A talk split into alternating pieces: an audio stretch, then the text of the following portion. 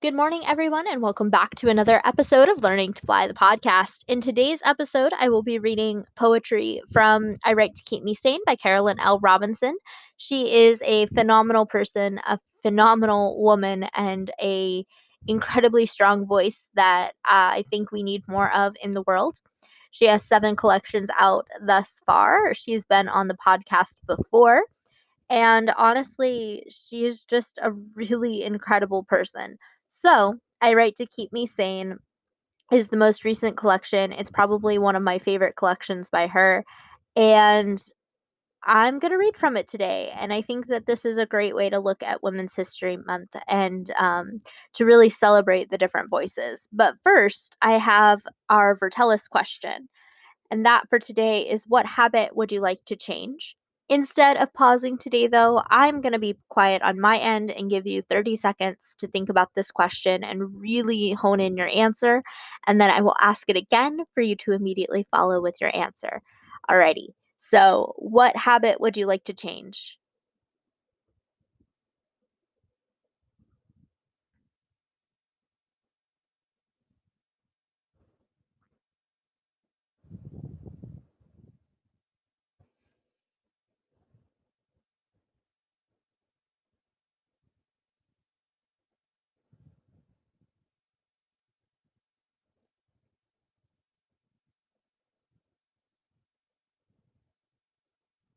If you need more time to consider the question, go ahead and pause here. Otherwise, what habit would you like to change? Final answer. And now on to the poetry. So the first one I want to read is titled Why Do They Hate Me? I am still trying to figure out why they hate me so much. I know my hair is bold and nappy and will never straighten out without chemicals and heat, but why do I need it to? Is it thick? It is thick and full, and I have the privilege to style it however I want. I know my lips are full, but they help me to speak words of love in every poem I write. I know my fingers are long but strong. They help me to hold on to the dreams when I snatch them out of the clouds and serve them up on a plate for all humanity to see. I know my body is not model size, but it has borne three brown babies who have excelled in school and in life, and so I love all the places where they made me thick, left me adequately full, full enough to teach them compassion, full enough to be soft hearted when in the world there is so much bitter and irate. I am trying to understand why they hate me so much, why the thought of standing up for myself or even talking about taking a knee would threaten some mysterious thing about who they are, who they perceive themselves to be who they don't want me to be in this world, but it is not up to them to decide. I have been planted by the waters of life. I am meant to live. I am meant to grow despite the knife they stuck in my back, despite the knees they placed on my neck. I am meant to thrive. I am meant to breathe. I know my mind is brilliant and that my heart is pure. I know that I can collect butterflies when I send out the message of love. I pray that their worms of hate will never swallow it up, that my words will never return to me void, that they have the power every time they read again. I do not know why they hate me so much. Perhaps it is because I am so beautiful within.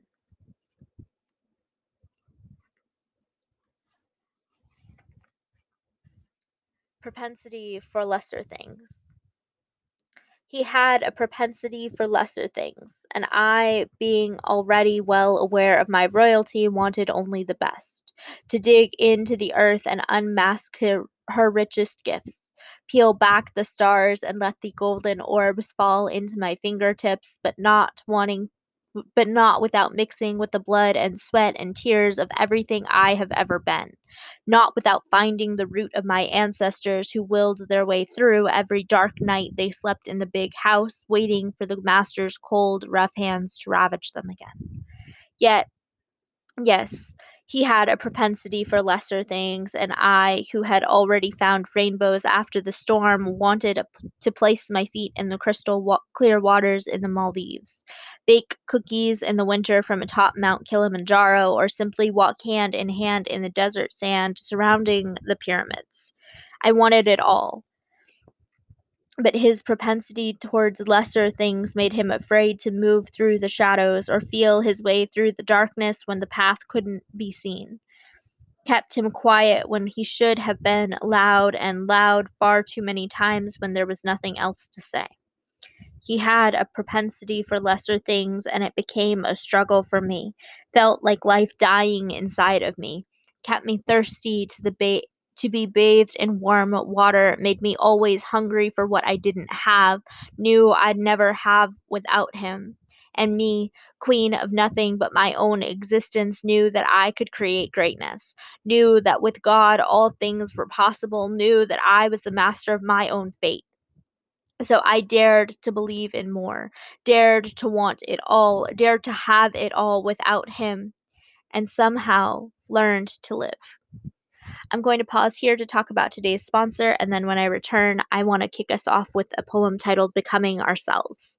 Once again, these are poems from I Write to Keep Me Sane by Carolyn L. Robinson. Alrighty, so as we come back, this is Becoming Ourselves from I Write to Keep Me Sane by Carolyn L. Robinson. I realized after all these years I had never fully bloomed into love into this duo of hearts and heartbreak, never welded any pieces of myself to your brand of human, never gave a bow for bow, just always found a way to break you, never sent roses off in your direction or climbed the ivy that ran around your heart. When you heard my name, there was something, there was always something else standing in your place. Some quicksand to trap me in the swallow, in the ah of that moment that connected me to everyone but you. I bled sometimes in the moments I lied to you, caught between disdain and the possibility, possibly even real love but I wouldn't have known it. I couldn't fully understand me yet. Had to come back to myself, was running after my real self. I needed her again. Needed to see her shining in the sunlight so I couldn't possibly love you fully. I wasn't big enough, not full enough to divide time and space between all of us. Sun, moon, and stars, and us just wasn't adequate for the big dreams I had for me. Couldn't give you one until you were ready for it, and still not sure if you can handle it or if you're just frontin' for kicks. Either way, real life happens when the work you plan, not plan the work. Now I see the full cycle of things so I can be satisfied in the full body of work and all the time invested because all of it led us to ourselves again. This next one is titled Poet Realized. Love has always been the subject every poem I have written. Well, most poems I have written came out of that deep feeling that happens when a lover says, I love you, or I don't anymore. Either way, those words leap out from between the lips of that loved one and jumps into your brain, then settles onto the beating muscle we call a heart. I have tried for years to lessen its effects, to write away the emotion of all, but it never feels as good as when you read about it later, years later, when you realize you have captured the sting perfectly or held the sway and the glide of the happy parts inside your palm, when you can read the sunshine in the lines, then and only then do you realize that you really are a poet.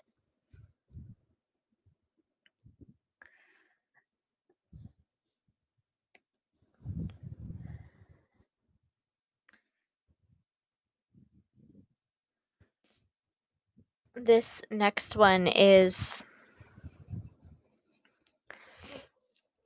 in the special way I have had to provide. I want my voice to be low, barely heard, from speaking up and speaking out, from shouting from the rooftops, from laughing with my friends, from yelling at my children. I hope you have to press in close to hear whatever final words of wisdom I could possibly give when I die. I pray I die a whole body of work, that when they see my ashes on the table in the urn, they will smile. They will know the same that my image there will spark some flare that eventually my God will make a flame, and someone who loved me, who saw me for who I am, will shed a tear and softly say my name, then take up my legacy so I can run again with them.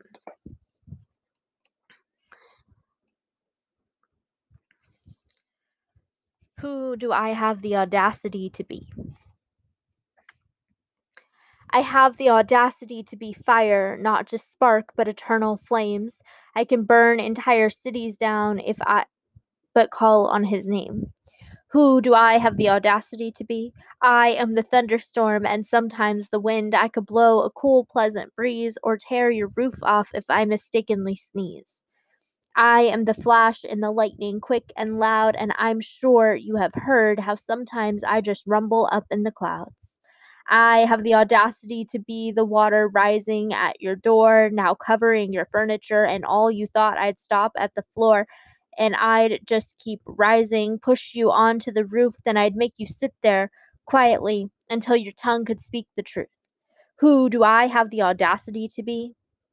I am the sun. There is no greater light except for my Father, and he is unmatched, there is no other. I am the heat of four hundred years, but you never stopped long enough to see any of the tears. I am the beauty you see when you look all around, at the top of the mountains, the green in the trees. I am Mother Nature, the bird and the bees. Who do I have the audacity to be? I am the space you don't occupy, infinitely bound. I am the air in your lungs, the gulp after water goes down. I am the rivers and the lakes might sometimes be seas. I am the ripple or I can be the wave. All I have to do is choose to believe. Who do I have the audacity to be?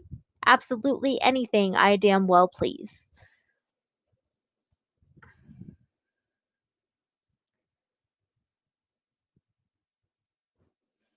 And the final poem I want to share from this collection today is titled A Dance in Nature.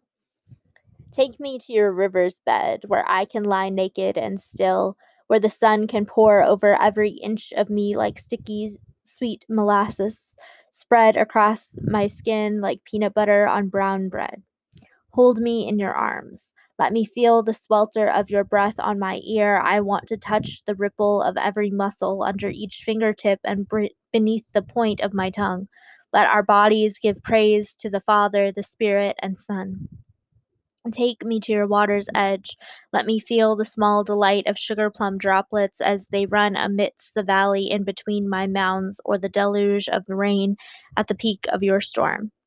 Let the words that come from the poet's lips become a blissful cacophony of sound, a constant stream of swell and calm. Let the birds tweet and whistle while they fly all around, and dare the ants to come near to our sacred ground. May our outright exposure to nature reveal the beauty that God originally planned, where we would be part of all things divine, where we could blend nature's bodies and mind around the concept that all things become beautiful in time. So take me to your river's bed. Let us do the dance of body to body until our full maps of skin has been read, and when we are done, let us lay quiet and linger there. Our bodies a hymn, a eulogy of both praise and prayer. Alrighty, so those were poems from I Write to Keep Me Sane by Carolyn L. Robinson. She's been on the podcast before, so if you have any interest in hearing from her, um, I highly recommend you go back and find that episode. She also has an incredible uh, social media page on Instagram at um, Love Poet 18 and she runs All That Drama, which is a Facebook page about her youth and drama productions, which is an incredible thing that she does. So, thank you as always for tuning in to today's episode of Learning to Fly, and I'll see you back here tomorrow.